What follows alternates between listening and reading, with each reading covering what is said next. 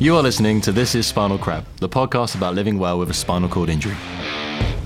Remember, if you heard it on This is Spinal Crap, it's probably not medically correct, so always check with your spinal unit or an appropriate medical professional. This is Spinal Crap is sponsored by Coloplast, providing effective solutions for bladder and bowel management. Hello and welcome back to This is Spinal Crap. Uh, we have a really great episode for you guys today. I think Ruth and I were inspired for this one after one of the great Spinal Crap cafes that we do every Thursday at 3 pm uh, a couple of weeks ago, where we somehow got onto the topic of animals and it, it kind of turned into a bit of a show and tell. I think everyone had a different pet. We had dogs and cats and even a giant African snail.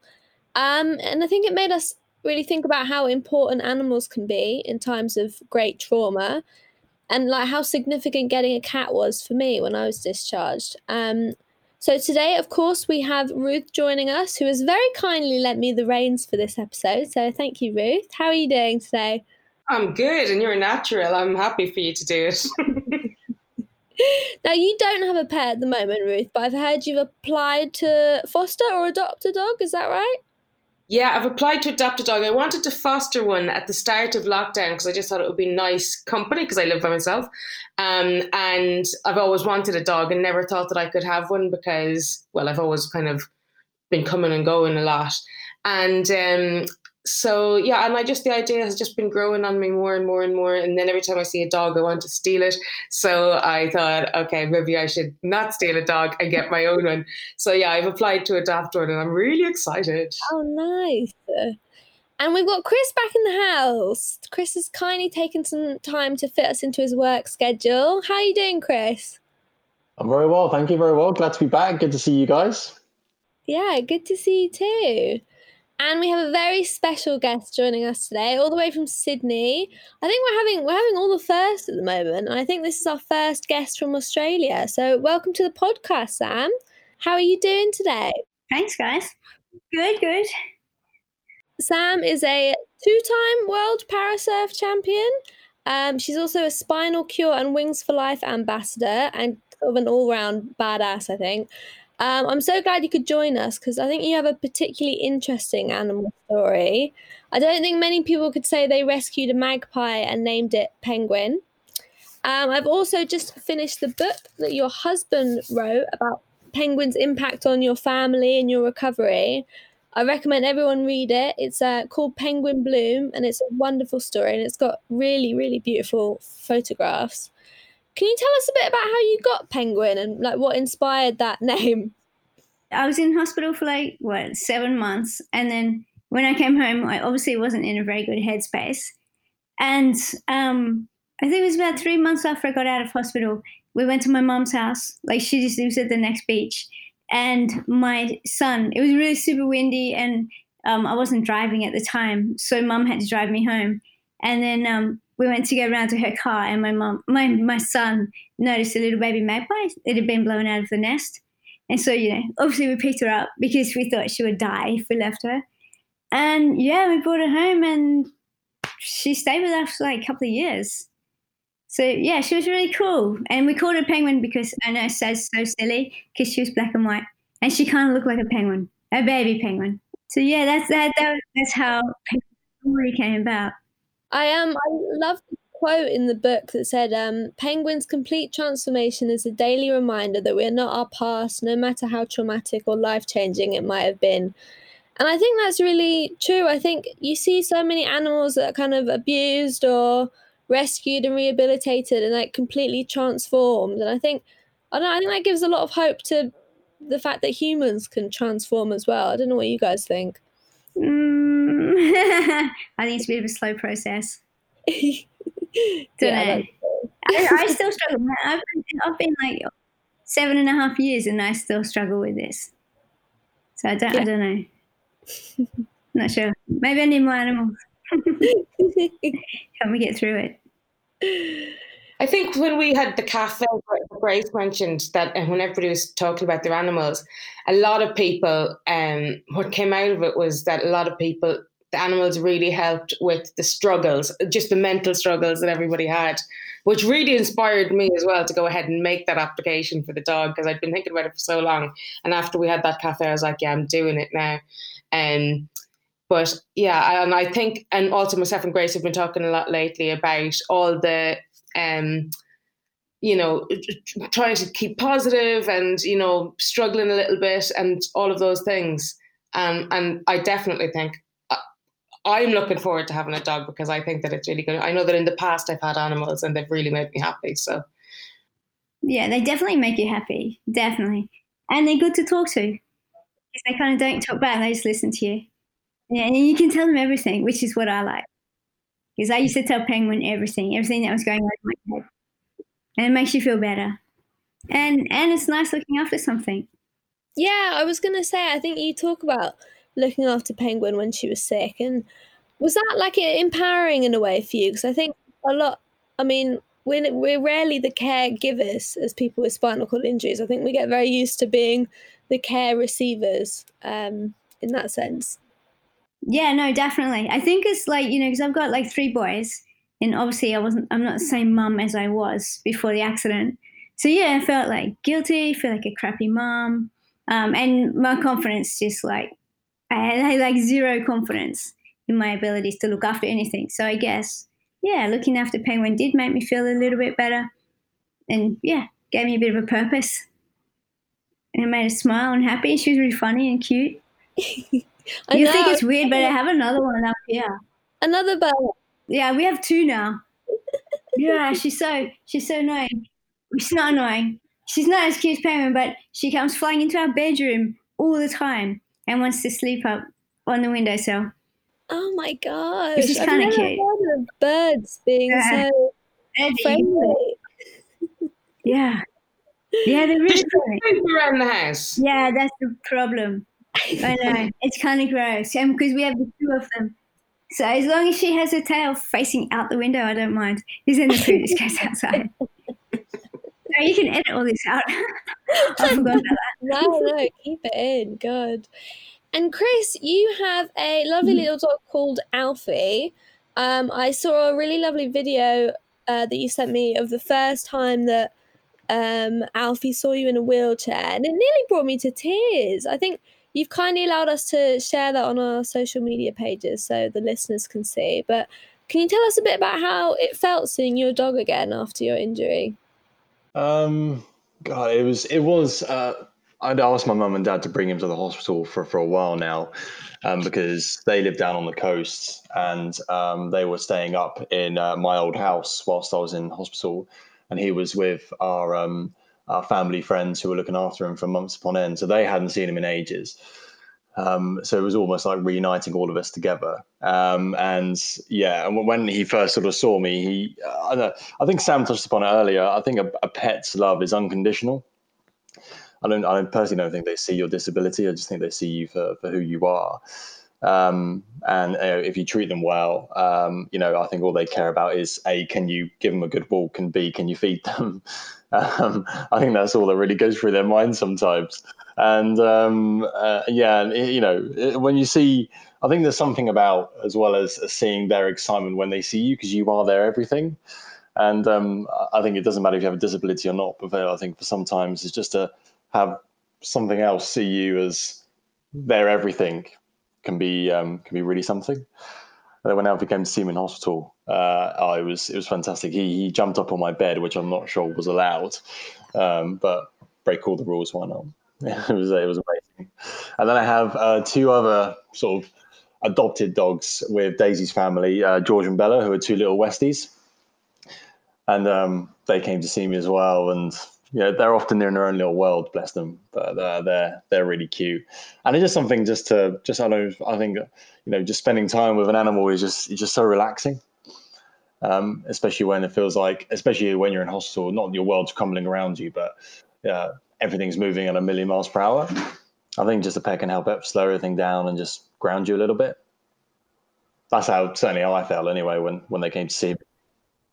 Yeah, and I really like what you just said about unconditional love because I think when I first got out of hospital, when I was in hospital, I felt I felt like just I was a bit broken now because I'd had my injury, and I kind of felt like I was maybe less deserving of love, and and then getting a pet who just thinks you're just the best thing ever because you feed them and you don't know you play with them and it just kind of made me feel like oh yeah actually i can be loved again um, i think that was really really special um, I wanted to ask you also, Chris, how important was Alfie kind of in your recovery and like after you um, got out of hospital?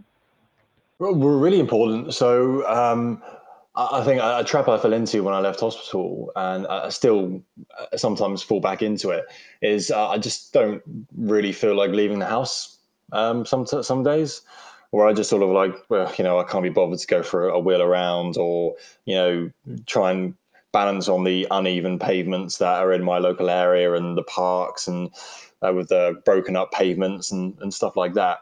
Um, and when I was staying with with Alfie, um, you know, it, it was more of a I felt like a responsibility to get out for him.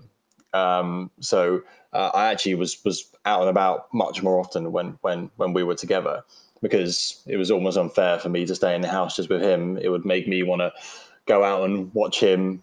I don't know, chase other dogs around and just be a general nuisance to to everyone who comes anywhere near him.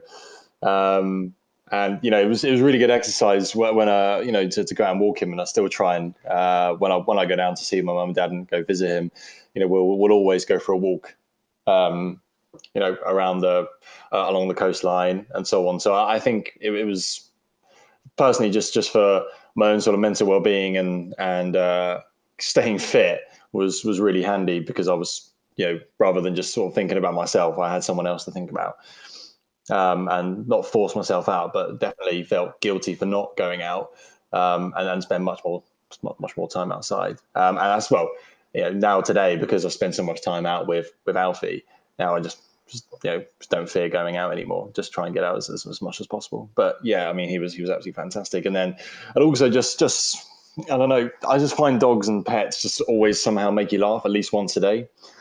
Um, I mean, just just whether I don't know. We used to just I just used to not wind him up a little bit, but you know he's he's he's quite playful. And then sometimes you know he would come into um, my room with like he has like you know a, a bunch of toys, and um, he just drops it in front of me and just stares at me until until we you know he breaks me and I have to start playing with him. Um, you know, and it is sometimes he I don't know I don't know how they do this, but they always know when the right time is to come and do that to you whether I'm just like sitting on the bed and I don't know, had an accident or, you know, I'm just, I don't know, feeling down about things. And then all of a sudden he walks in with like, I don't know, Terry the Tiger or something. Um, you know, we have a little battle or something. I, I, I, don't know how they know, but it's just, you know, I, yeah, it's, it's hard to describe how much of an impact I think a pet can have on, on your recovery and, uh, you know, your mental well-being and everything. I, I, think, you know, if you're able to look after one, I, definitely think it's, it's well worth the, the time investment.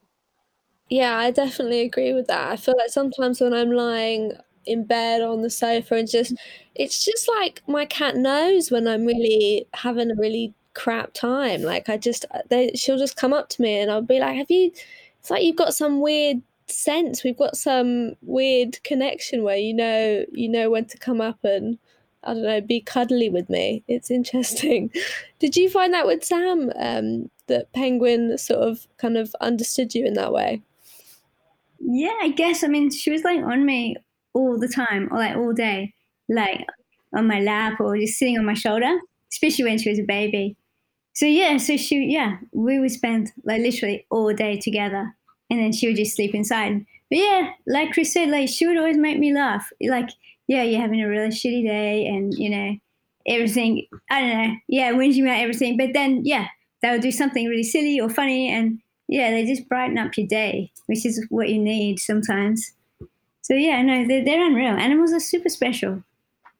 And I think in your your book, I think your your partner talks about how Penguin was just always there for anything you were doing, um, and it sounds like the same for you, Chris. And I think that that was really important to me to have this like, like I had my partner and my family, but just to have this little creature that was with me for like any home appointment I had, any kind of exercises I was doing at home, anytime I felt really crap, it was just it was just really I don't know, it was just really important to have this little little furry thing that was with me through like every step of and challenge of like my I don't know, my time after hospital so far. Um, and I think that's really meaningful. So I'm excited, Ruth, for you to get your little furry, whatever it may be. I'm getting even more and more excited the more we talk about animals. Um, I, I just and and also I think yeah, it's really important what you guys were saying about mental well-being because part of the reason that I wanted a dog is because there are days when I just couldn't be bothered with the world, like you were saying, Chris, getting up and you know or going out. Like no, I don't feel like going out today. You just want to like, kind of wallow in self pity at home, um, which is obviously not good for anybody. Although I do think that a certain little bit of wallowing is totally allowed, you know, from time to time. Definitely But- allowed. Yeah, I, I do think that having to look after an animal um, is, you know, something that will make it kind of you have to get up. You don't have a choice. You have to go out, and and every time I go outside the door, it always makes me feel better. You know, and I think being outside is such a great cure to, not a cure, but a great help on a bad day. Um, but sometimes you just couldn't be bothered. Um, I, I said to my friend the other day that I was kind of I was wondering if I was doing the right thing because I thought, oh, if I'm having a bad day and I couldn't be arsed with the world, and I said I don't want to have a dog that's not fair to the dog if I'm ignoring the dog. And my friend says to me, the dog won't ignore you. so I thought that was great. Yeah, that's interesting because I I just watched Afterlife on um, Netflix, and the Ricky Gervais in it. He's he's kind of suicidal because his wife has died, and every time he thinks about um, committing suicide, his dog comes up to him and is like just barking at him because he needs to a walk or he needs to eat. So every time he nearly he nearly does it, he has to feed the dog or he has to walk the dog, and so it's like a reason to he has to live because he has to look after this this creature that he has like responsibility for. Um, and I really like that. I think I think especially with a dog, I think that you know getting you out and about. Sometimes I I have taken Habibi on walks before, but she's not very good at um, going on them. Your cat is called Habibi. yeah. Is that after from Palestine? Yeah. well, I got it from yeah. I've got friends in Palestine. They always call the they always call people Habibi, and I thought it was just a cute, a cute name. Um, but she was very small and very cute, and now she's just this huge creature that can't even really sit on me because she's just there's so much of her. Um, but it was very cute when she was small because I could pick her up, but now I have no strength to. What kind of cat is she? She's a Norwegian forest cat. It's a great breed. I recommend. They're very um, friendly and active and very big. They're like the second biggest breed in the world. But um, Oh wow, yeah, she, that's awesome. That's very She's like a tiger. yeah, she's a bit like a tiger. but um, I wish I had. I almost wish I had a smaller creature that I could like pick up myself because I, I just can't. Ca- she's too heavy. I can't carry her anywhere. Um, I just fold into myself. But yeah, no, it's alright. You should get a little rabbit. I'd love a little rabbit. Oh, I used to have a rabbit. I think that they poop a lot though on the floor as well, which is an issue. so, Sam, in the book, you wrote an epilogue for it, um, and I really like that you were you were very honest and you didn't sugarcoat kind of anything. And I think that's really important because I think Ruth and I we've been talking about how we we feel like we we worry that we show quite a positive side online of spinal cord injury, which I think is great. It's good to be positive and kind of inspire and uplift people, but I think at times we avoid talking about sort of the more tough, like the more tough conversations. Um, so I did really like how honest you were, um, was that difficult to be so honest? No, no, I, I, I hate it so much. I could never sugarcoat it. You know, I always have to be honest. I mean, I don't go around like, you know, carrying on like, you know, whinging to everybody, but, you know, uh, um, yeah, I have to be honest. Yeah, I have to keep it real kind of thing. What what was it that sorry, because I haven't read it, apologies. so Yeah, what, I know. what, what found out in the in the epilogue? Oh man, you know, I haven't read it for like bloody years. Um, it was just like, what was it? Like, I don't know, you feel like you're like a hundred years old kind of thing. Um, I guess there's probably a lot of guilt in there, like being like a bad wife, bad friend, bad mom, you know, um, all of that. Yeah, I think I was just just said it how it is. Just trying to keep it as real as possible yeah, like like i said, never sugarcoated it. Never said, never said like you know, oh, it'll it'll all get better. I mean, yeah, it gets easier sure as the time goes on, but I could never say. I personally don't think I'll ever accept it. Like it's not like gonna, you know, I'm not gonna be like, yeah, I'm cool with being in a wheelchair and never being able to go running or mountain biking or you know playing soccer again because I don't think I ever will be cool with that because I miss it too much because that's what I used to do. That was me. That was the old me. Always doing like surfing and you know, mountain biking, running, just having a good life. I had a good life. I guess that's what I miss. I miss my old life. So, what about you guys? Are you the same? I have moments. I have moments, if I'm honest, and and I there are some things that I miss desperately and I and I won't be able to accept that I can't do those things again. And I keep saying, "Well, it's okay. I'm still recovering because I'm still so early on in my recovery. I'm only two years in, so I haven't quite got to the point where I'm like." Okay, this is me now. I still think I can get better. I can get better. I can still keep improving. So I just, the moment, just keep searching for that. And then the things that I miss, I haven't ruled them out yet. And I think when the day comes where I have to rule some things out, it's going to be bad. They're going to need a dog around on that day. So I don't really laugh, but that's just a thing that I do. I just kind of, you know, I would try put on the positive, turn a little positive spin on everything as much as I can. But it doesn't necessarily. This is exactly what myself and Grace were talking about. It doesn't necessarily reflect how you feel day to day. Um, and it is good that we all have positive outlooks a lot of the time, but you know we do have to recognise that there are there are times when you don't. I, I think I've done a really good job of substituting the stuff that I miss. So I was a big football fan, uh, player, played a lot of golf, um, was was fairly active. Um, and you know now I, I, go watch more football than, than I've ever watched. Um, I'm trying to go watch some golf, hopefully soon. Who knows when? Um, and um, you know I, I, think that that's for the moment done a, a, fair good job. You know, similar to Ruth, I'm only two years post injury. Um, I think what more frustrates me is, uh, especially something I've really noticed in lockdown, is um, I, I, think just in terms of having um, availability of fun stuff to do in a wheelchair.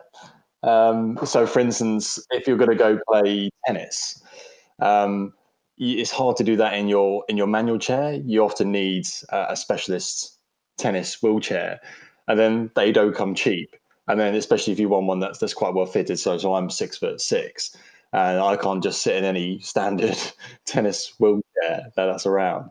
Um, and it, it, can sometimes separate you from your friends. So you know, in the UK, they've recently allowed people to go play golf over weekend now. So all my friends are uh, are spending time on the golf course, and there's bits of me that's thinking, God, I'd love to to go join them. And the stuff we'd normally do together, like go watch football or um, I don't know, just go to the pub or do something. Um, you know, now I'm sort of uh, I feel really um, apart from from from those guys. Um, so I just think just finding ways, or just think more things. And again, it, it, sort of falls on me to perhaps do more research and stuff, but things where where I can um, do stuff like for more fun sporting activities with my able-bodied friends. Um, and I just need to, I think, do a better job of of of finding stuff that we can do together that doesn't require us either all to be in a wheelchair or or all being able to to run around. um, so yeah, um, that's where I am, I guess. Yeah. See, I found like like the first few years really hard because I didn't see anybody. because kind of where we live, we live on the beach, right? And everyone, uh, everyone up here is really active. Everyone surfs, you know, it's all outdoor stuff.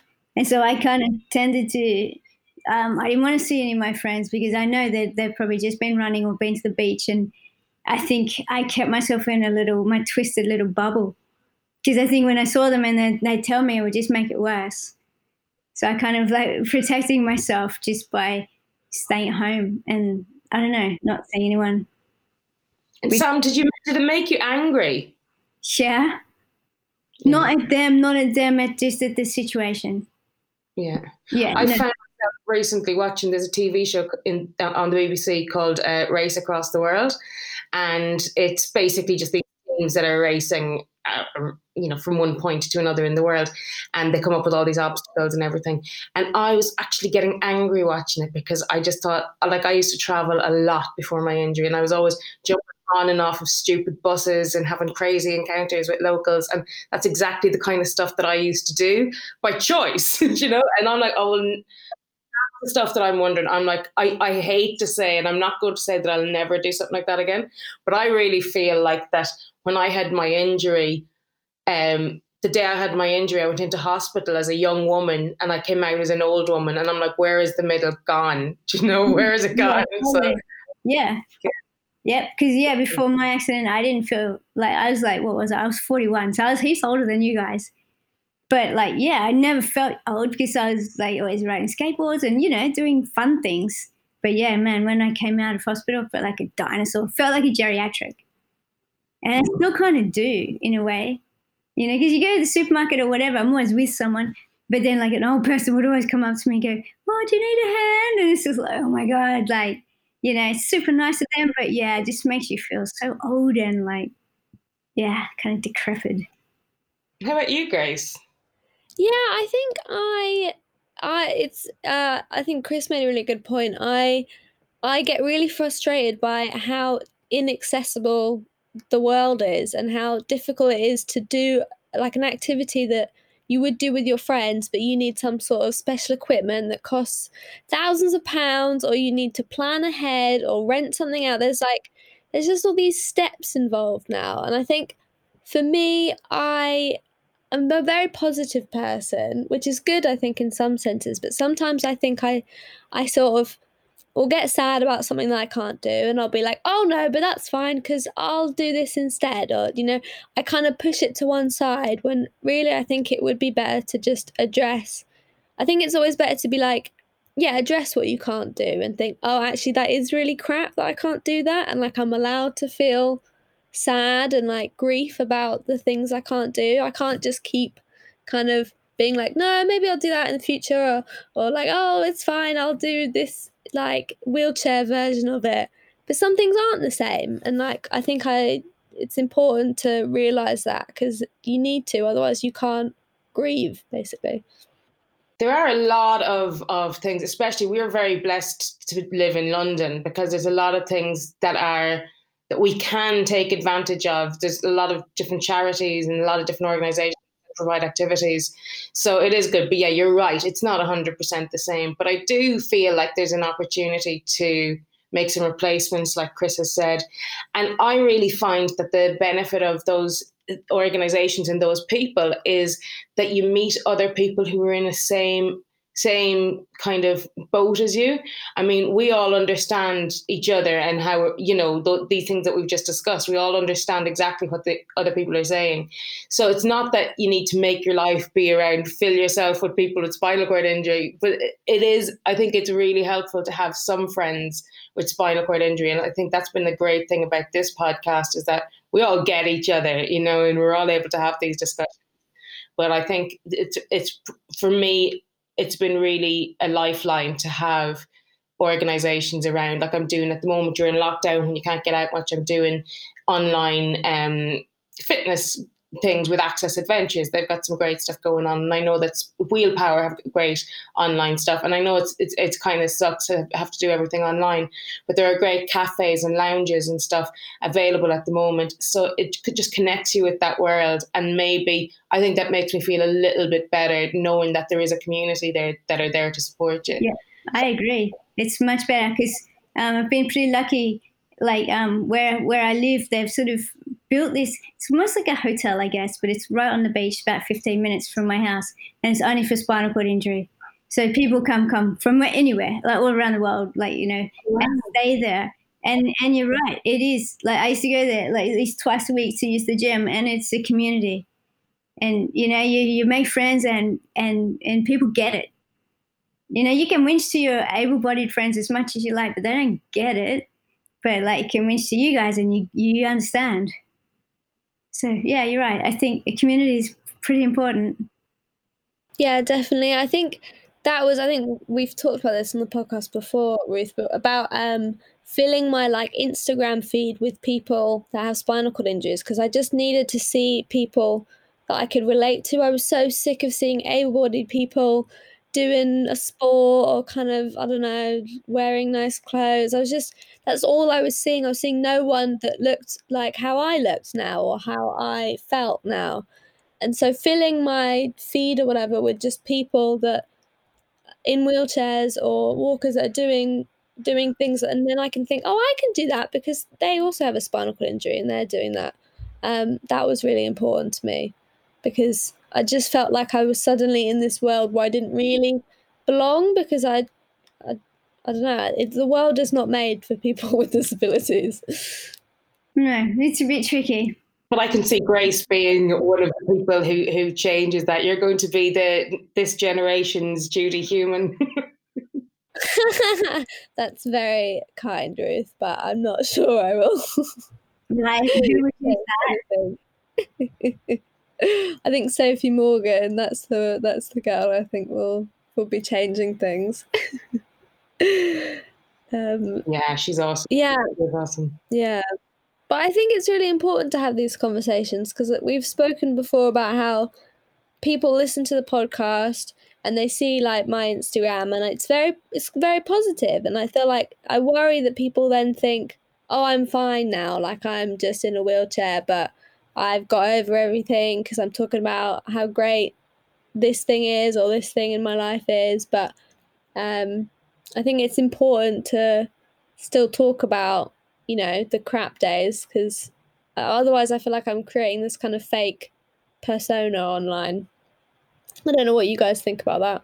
I'm finding social media quite problematic at the moment. I've had to just take a break. I'm not posting anything. I think after we did that episode with Brie Scalisi, I was really inspired to just delete everything off my Instagram.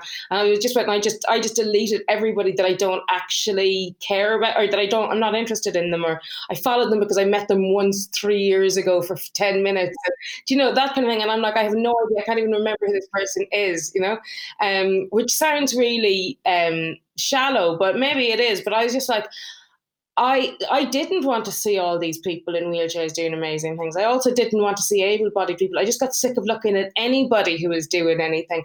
And everybody's so fake online and you can't believe anything that's on there. And people are so self-serving. And I was just like, oh, I just want to delete them all. And like my Instagram used to be this lovely place where I had beautiful travel photos and I had a lovely little community before my injury, lovely little community of um, photographers and travelers and people who, you know, from all around the world that I'd met in all these weird and wonderful places. And I loved Instagram. And Instagram was my community. And then I think after my injury, it was like, right, well, I can't go around taking amazing photos anymore because you can't climb that mountain or you can't hang out the side of that boat or whatever it is, the things that you do to take a, a nice photo. Um, and so I just feel like my photos are shit. So that really bothers me. I can't balance long enough to actually take a photograph with a camera. You need to you need to actually settle for a while and um, and you can't get the angles or the heights that you want. So that really, really is one of the things that pisses me off. But when I see other people's travel photos now, it was really getting me down. And when I see, and then my Instagram kind of changed, and it was all about, oh, I've got a spinal cord injury now. And then I thought, I don't want that to be what my Instagram is about because it doesn't define me. And I, you know, and I then I was like, what do I want my image to be online? And I was like, I don't actually want one. So I've just stopped for the moment. I've just stopped with social media because I'm like, I don't know if I want any of this in my life. Yeah, I'm hearing you. That was like I was whinging to you, Grace, like a couple of nights ago. Yeah, I feel like a total fraud on Instagram because everybody goes, "Oh my god, you're so active and you're so busy," and I'm like, dude, I maybe do something for an hour a day. Yeah, I have a friend who's a personal trainer. Yeah, I train with her five, six days a week, but that's it.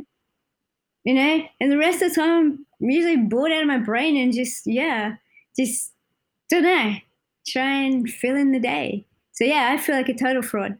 And it does bother me because I don't know, I hate that. So, but uh, but then again, I don't want, I can't, I wouldn't ever really post like you know a picture of me like freaking losing it, like you know crying and carrying on because I don't know that would be embarrassing. So yeah, I'm hearing you with the yeah whole social media. And also, I think we're conditioned to expect a certain thing off social media. I mean, I do remember seeing a video of somebody, you know, a reasonably big um, personality on Instagram having a bit of a breakdown and she put it on her her Instagram and I was quite I didn't know whether I should be impressed by it that she actually did it or if I should be kind of horrified. I was like, oh, she's losing her mind and she's put letting the world know. Like, you know. And I didn't really know how to take it because we're not programmed to accept negativity or or people being upset or whatever. Maybe we need to change our attitudes a little bit to that.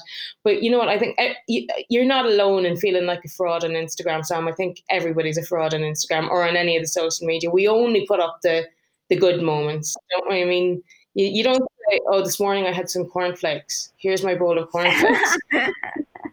you know, you present a wonderful dish that you made like last week and say, hey, I'm a foodie. Here's my beautiful dish. It might have tasted like crap. It looks amazing. it's really hard to find the balance is what I find because I I get annoyed that my, you know, feed looks positive, but then I think God, when I was in hospital, seeing seeing like young women in wheelchairs on Instagram who were like looked like they were living a great life, that was so important to me, and that really like gave me a bit of hope that I could have a a good life in a wheelchair. So I think it's really hard because I want to yeah. still portray like positivity, but I don't want to become one of those people that kind of documents every every time I feel crap or I don't know. I'm still kind of trying to figure out what's appropriate, I think. Yeah. Do you have Instagram, Chris? Yeah, I, I do. Um, I, I, have long discussions with a couple of my friends about whether I, I can't decide if I absolutely love it or I absolutely hate it, um, for the reasons that we, have all we've all mentioned. Um, I really predominantly use mine just as a as a as a to update people where I am uh, and to let everyone know that Chelsea Football Club is the best football club in the entire world. um, purely serves for those two purposes. um, I find it's a really good way to let the masses know as to where you are in terms of my recovery. So I've got a, a tiny bit of movement in, in my legs, and some I had a really good uh, fundraising uh, whilst I was in hospital. So I, I feel it's almost. Um, uh, only fair for me to let everyone know, you know, uh, what I'm doing and, and using the, those funds for and also to let everyone know that, that Chelsea is the best team in the world.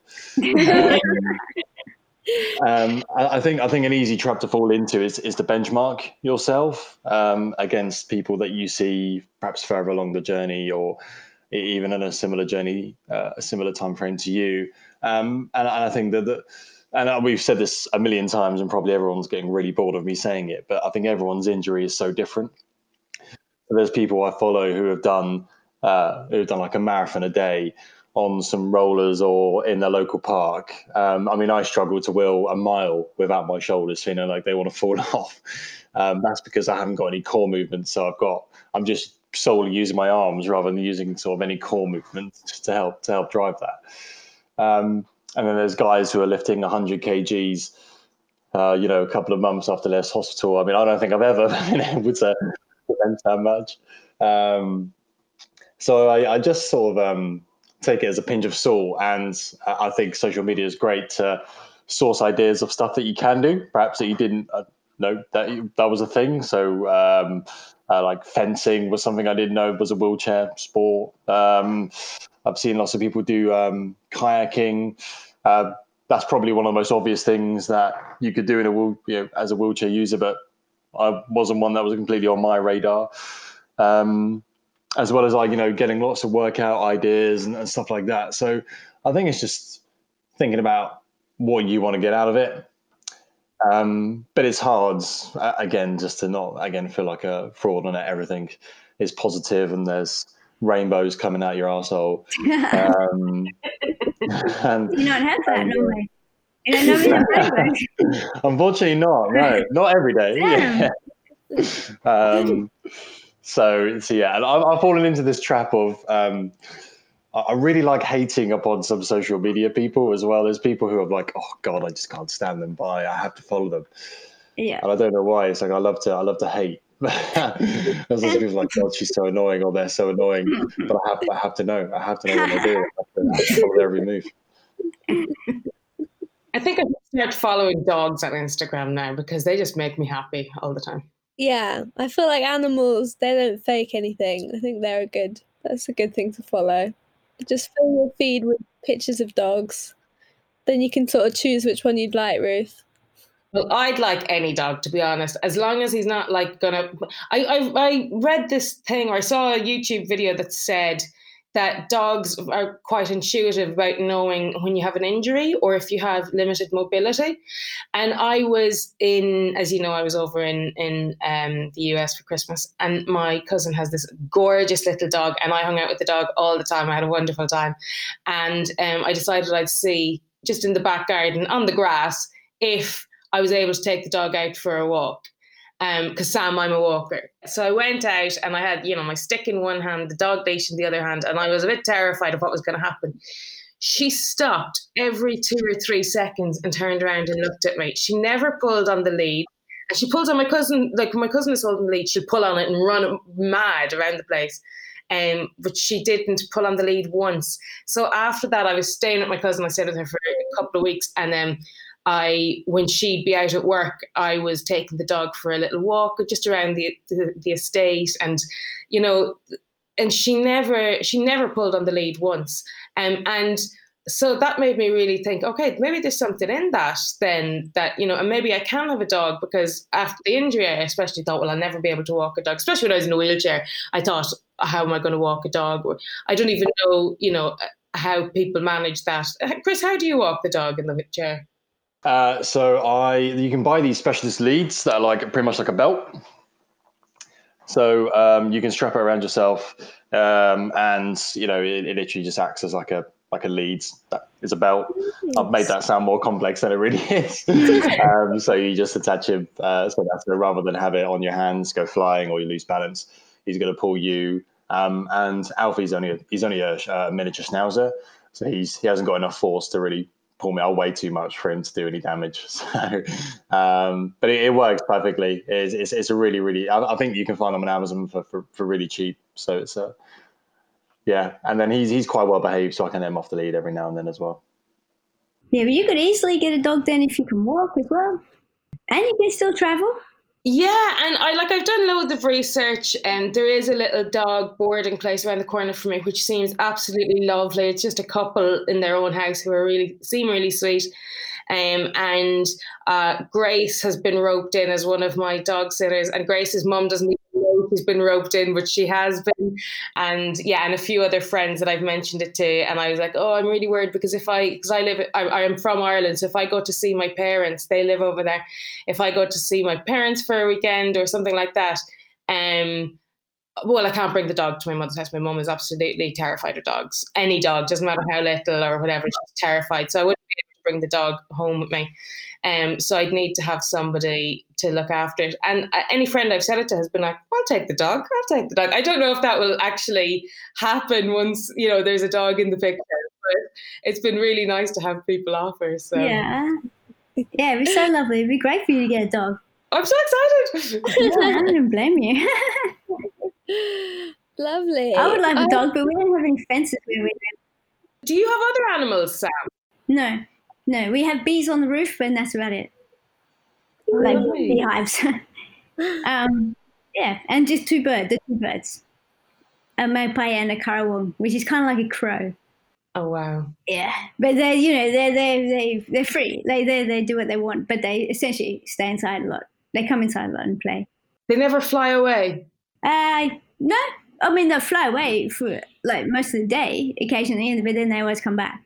One one day they'll fly away when they when they're older. I'm sure they'll just take off, which is cool. That's kind of beautiful.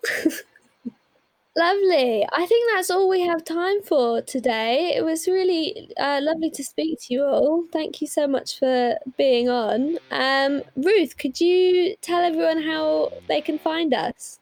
Yep. So we are on Instagram at This Is Spinal Crap. We're on Twitter and Facebook at Spinal Crap Show. And you can always email us, this is spinal crap at gmail.com. And if you would like to sign up for our newsletter, you can do that on www.thisisspinalcrap.com. Brilliant. And we will continue this conversation at our cafe uh, Thursday at 3 pm.